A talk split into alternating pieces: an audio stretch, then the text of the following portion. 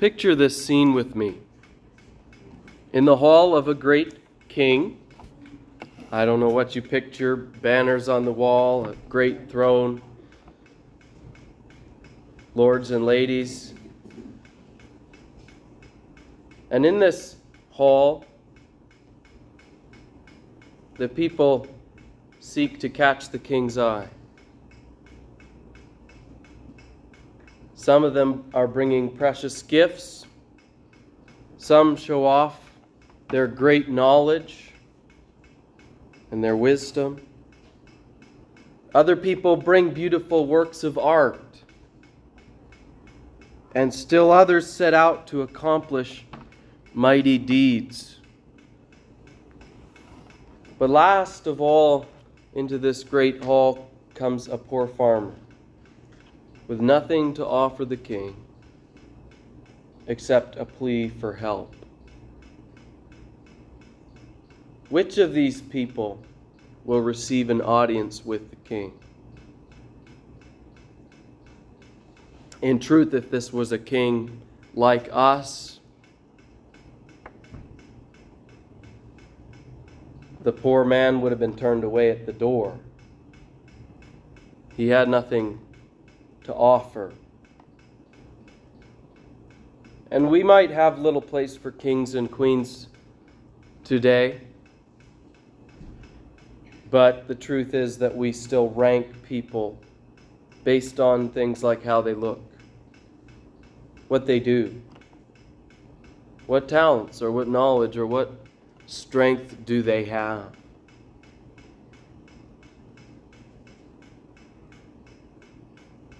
But as we will see in Mark chapter 10, in the kingdom of God, the one who comes like a child, the one who comes with nothing but empty hands, this is the one who is counted worthy to receive favor from God. If you want to enter God's kingdom, want to enjoy fellowship with Him, you must come as one with nothing to receive His everything. And we must come not because I am this or I have that, but because of His mercy. There's no other entrance into the kingdom of God than by grace through faith in our Lord Jesus Christ. That's a reminder that we need every day. How are we coming before the great God who is our Maker and our King? Do we come before Him to curry favor with Him? Bring this and that? Or do we come as a child to worship Him with all that we are? However little that might be. Turn with me to Mark chapter 10 for the reading of God's Word. Just a few verses this morning. Mark chapter 10, verses 13 through 16. And in these verses, we not only learn about the way to enter into the kingdom of God, but how we ought to treat those who are lowly, who seem less important.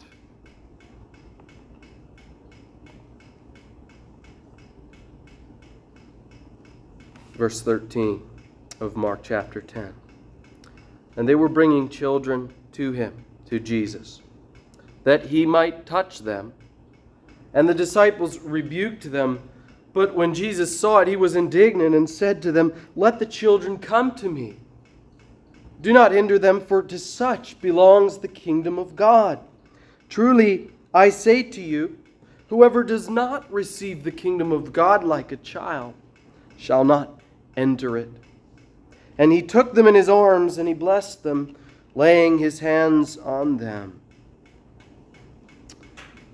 So ends our text for today. Next week, we shall see an example of one who, who comes to Jesus, but in the end does not come as a child. It was hard for the rich young man to come. But this week,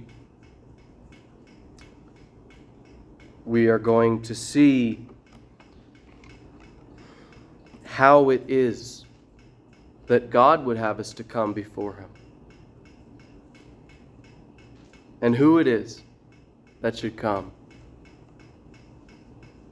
The parents come and they're bringing their children to Jesus.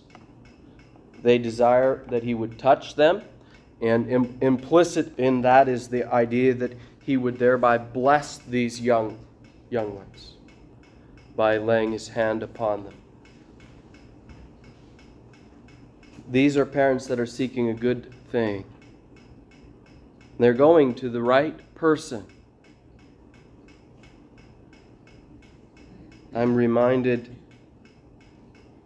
as a parent how good it is to bring our children to Jesus. I'm not going to say it's not hard and it's not always without obstacles because even here the disciples uh-huh. stand in the way. But as parents, there's no better thing that you can do as uncles and aunts and grandparents. There is nothing better that you can do than to bring children to Jesus. And that is the very thing that the disciples sadly do not do.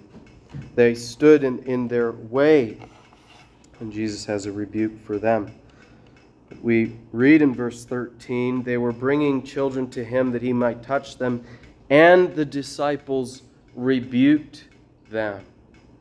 They had hard words for these parents.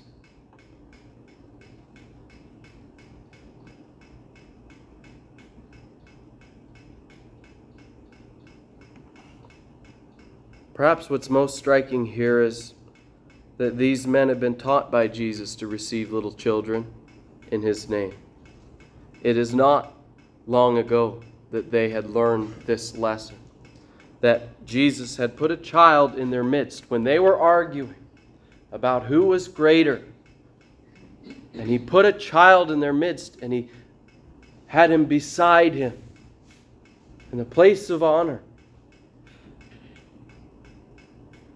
And he told them that the one who receives a child in his name, the one who receives a child in my name, he says, receives me and him who sent me. That's Mark chapter 9, verses 36 and 37. If you're reading through the Gospel of Mark, that's within half a chapter of reading, just a few paragraphs just a day or so, maybe a week at most in time from the way that the text reads. But now, when the disciples have the opportunity to follow Jesus' teaching, they instead keep the children away with words of rebuke. And their words clearly show that they had not taken Jesus' teaching to heart, that they have no room. They see no room in the kingdom of God for such small ones because they still do not understand the grace of God. They have forgotten that they too were in need of this mercy. They are not all that much more impressive as fishermen and tax collectors and, and zealots as a child.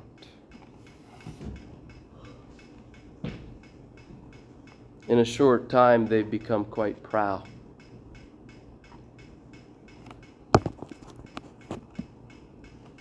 And they suppose that their position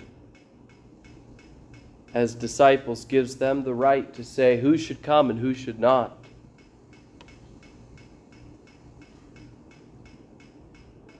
For reasons unspoken, they deem children not important enough for Jesus.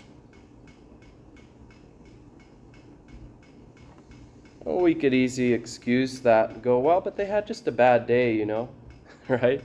That's what we do sometimes in our lives with children. but you don't know what I've got going on, important things, right? That is not the attitude that Jesus has toward these children and towards the disciples.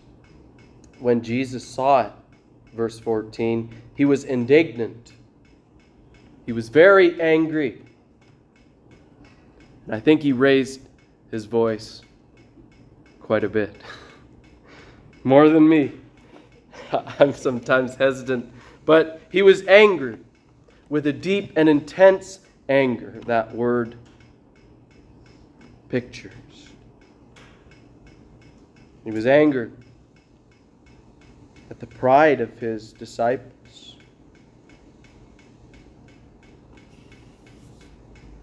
There's another time this word is used. It's used when the Pharisees are angry, when the Pharisees are indignant because the children said, Hosanna to the Son of David. Jesus, the King, is coming to his city, Jerusalem, and the children welcome him. But the Pharisees are angered. And of course, their anger was directed wrongly, for they are too proud to accept what these mere children proclaimed. They were too proud to accept their king, their Messiah, the one who would deliver them. But Jesus' anger, ironically, it was directed towards the arrogance of the disciples who were acting very much like the proud Pharisee. He was angry because they were turning away the very ones who were coming to him for help.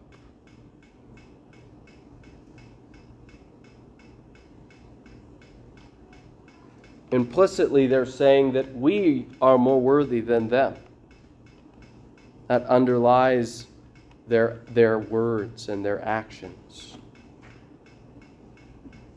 But our Lord will decide who will inherit his kingdom. Who will enter? Whom will he receive into his kingdom? And this is what he says. He says to them, verse 14, Let the little children, let the children come to me. Do not hinder them, for to such belongs the kingdom of God. Truly I say to you, whoever does not receive the kingdom of God like a child shall not enter it.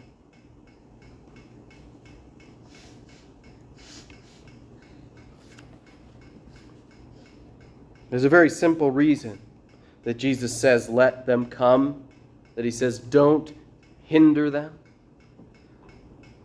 It's because to such, Jesus says, belongs the kingdom of heaven.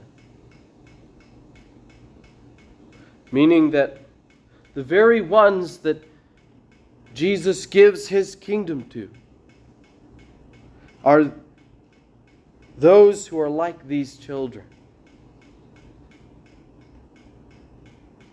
Jesus says this again.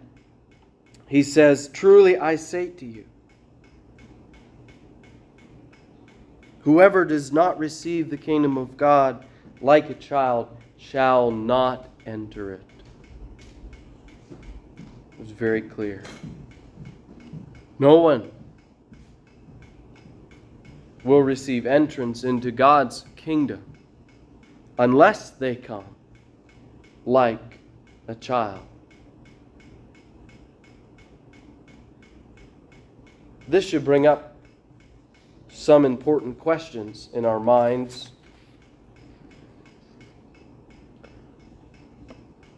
First of all, what is the kingdom of God? I think there are many times we kind of throw this idea around the kingdom, but we don't pause to understand how important this is.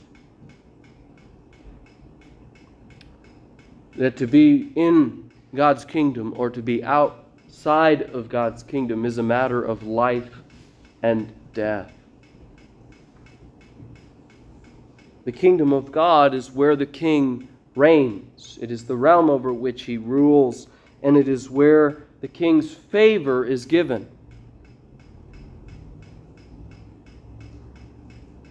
Those who are the king's servants are taken care of. They are blessed under the king's rule, his subjects. And those that are outside are the king's enemies. They are not under the protection and rule of the king. They are under the wrath of that king.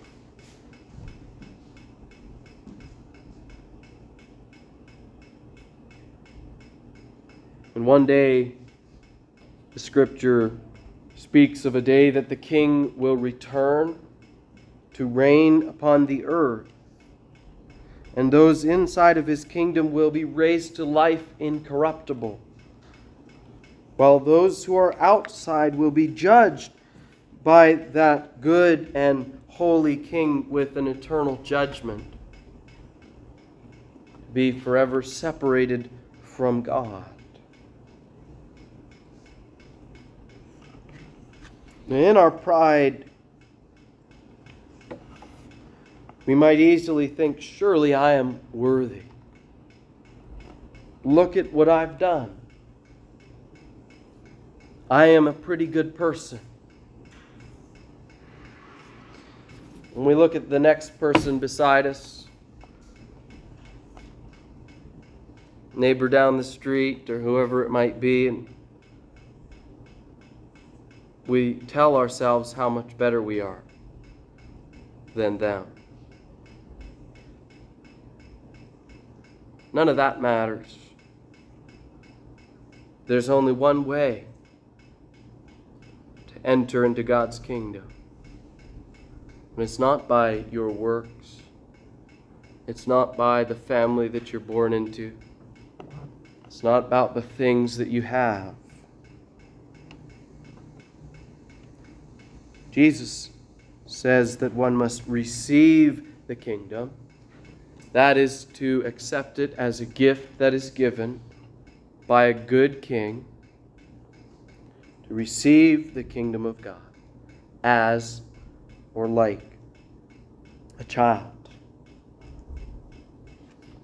If we're going to understand Jesus' teaching, we must understand the context in which he spoke.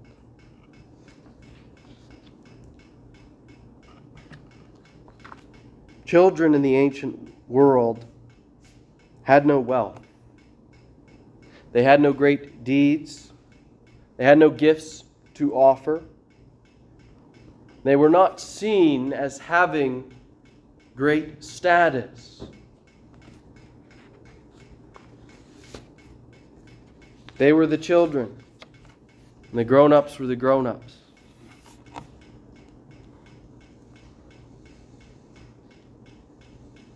Children, then and now, are small and they are weak.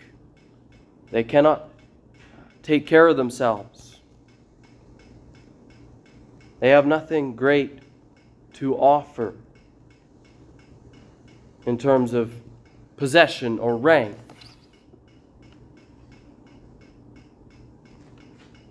They have not done a whole lot in their short lives. And I can tell you that uh, they're not perfect little angels either. Some people have the idea, well, it's just children are just so innocent and sweet always. And, and how, how could they not be accepted? They can be grubby too and selfish.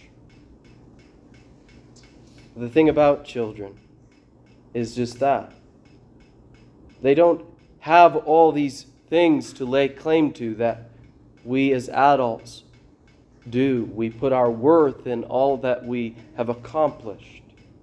Child has none of that. To come as a child is to come as somebody who has nothing to offer but themselves, nothing but their needs.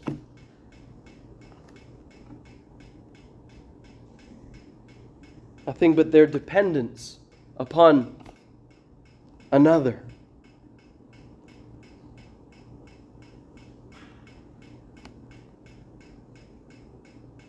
And the hope, this is the amazing thing. The hope that Jesus proclaims is that he who comes like a child, who comes with nothing the world calls great, that we would receive his everything. The kingdom of God, all that is his, belongs to those who trust in him. And it belongs to those who trust in him, who receive and who enter not because of what they have done. This entry is not based on works done by us in righteousness. Paul tells Titus in Titus chapter 3, but because of his mercy.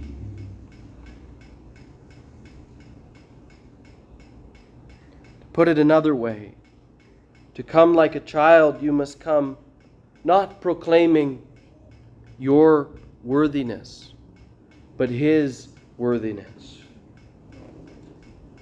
No one can say, I entered the kingdom of God because I.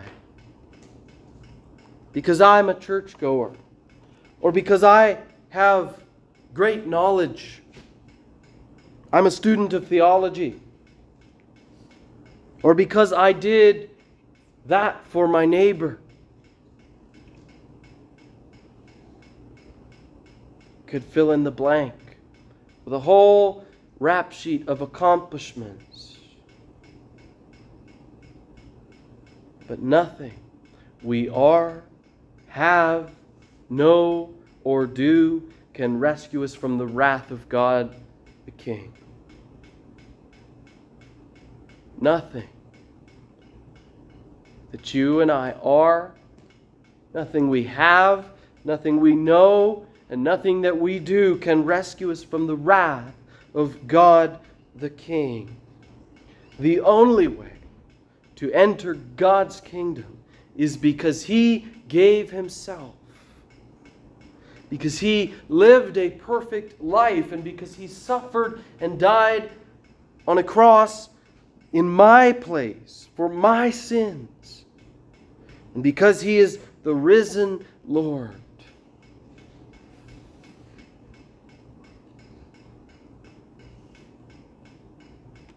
And it is in Him. Those that cling to Him and are held in His hands.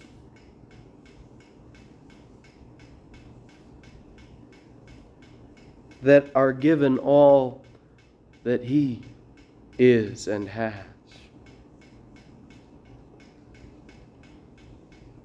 So there's nothing that you or I could lay claim to that would make us worthy.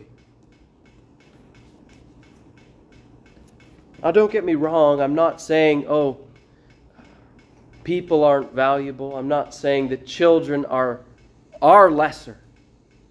simply saying that they don't cling to all the things that we cling to. They don't have a great list of accomplishments on which they place their hope and which they take pride in. That's the difference. We all look at a child or somebody who we think of hasn't got quite as many accomplishments, and we go, okay, they're, they're maybe all right, but I'm better. And on the basis of that, we make a judgment and say, I'm in now. And that guy, maybe he's barely in. But that other guy, he's definitely not. And that's the way that we make judgments in our life on the basis of the things that we have accomplished, the things that we might take pride in, or we feel less than because I haven't done as much as him. But God desires that we come to Him with empty hands, seeking for Him to fill us, for Him to satisfy us, for Him to rescue us. To trust Him alone and to receive God's kingdom, to receive this great gift that we do not deserve. Notice in verse 16 how this section ends. And he took them in his arms and blessed them, laying his hands on them.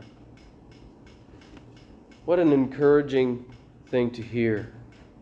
He took them in his arms and blessed them, laying his hands on them. Jesus responds as we, his servants, ought to respond. He opens his arms to embrace those who come with empty hands. And by grace, these children receive his blessing. They receive the embrace of the Messiah and the blessing of his kingdom for no other reason than his grace, than that he should wish to care for them, to show love for them, to bestow a blessing on them.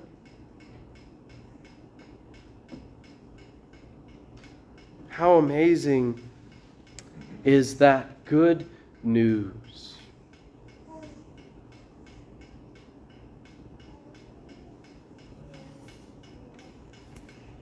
That God's favor is given not on the basis of our accomplishments, but simply because He delights to be kind and gracious to those that would come to Him. And so Christ invites the small and He invites the big. He invites the strong and the weak alike to come to Him with empty hands and receive his gift the gift of peace with God and eternal life and blessing with him in his kingdom. Question for you and I this morning is this Have you come with nothing? to receive His everything? Or do you trust still today in something of your own merit, something of your own accomplishment? Do you still say, I am saved because I, because I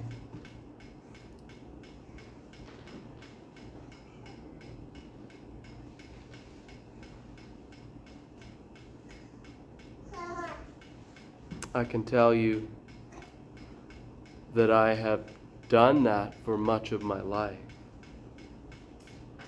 That it was very easy growing up in a Christian home to do that.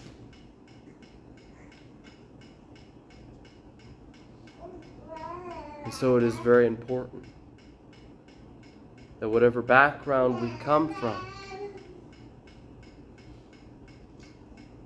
that we would consider on what basis do I come before God? There's only one basis for peace with God.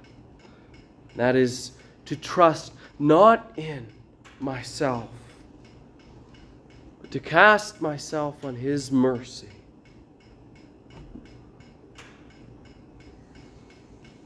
Have you done that? And praise God because He gives you His everything. Blessings beyond what we experience today. Mercies that are new every morning.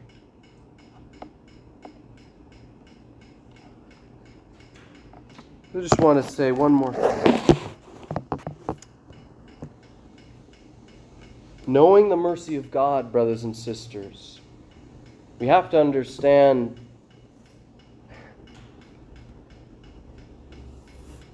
the mercy of God.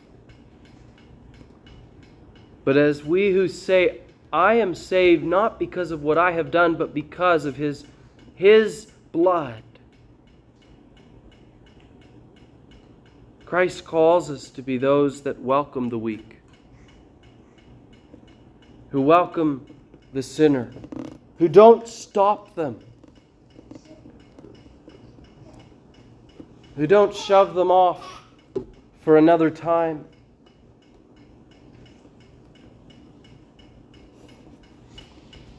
We're to bring them all to Christ. For so we once were. Remember the mercy of God. For by grace, Paul says, you are saved through faith and this is not of your own doing. It is the gift of God, not of works, lest anyone should boast. Remember the grace of God. And bring people to Him. For he who comes with nothing will receive Christ's everything.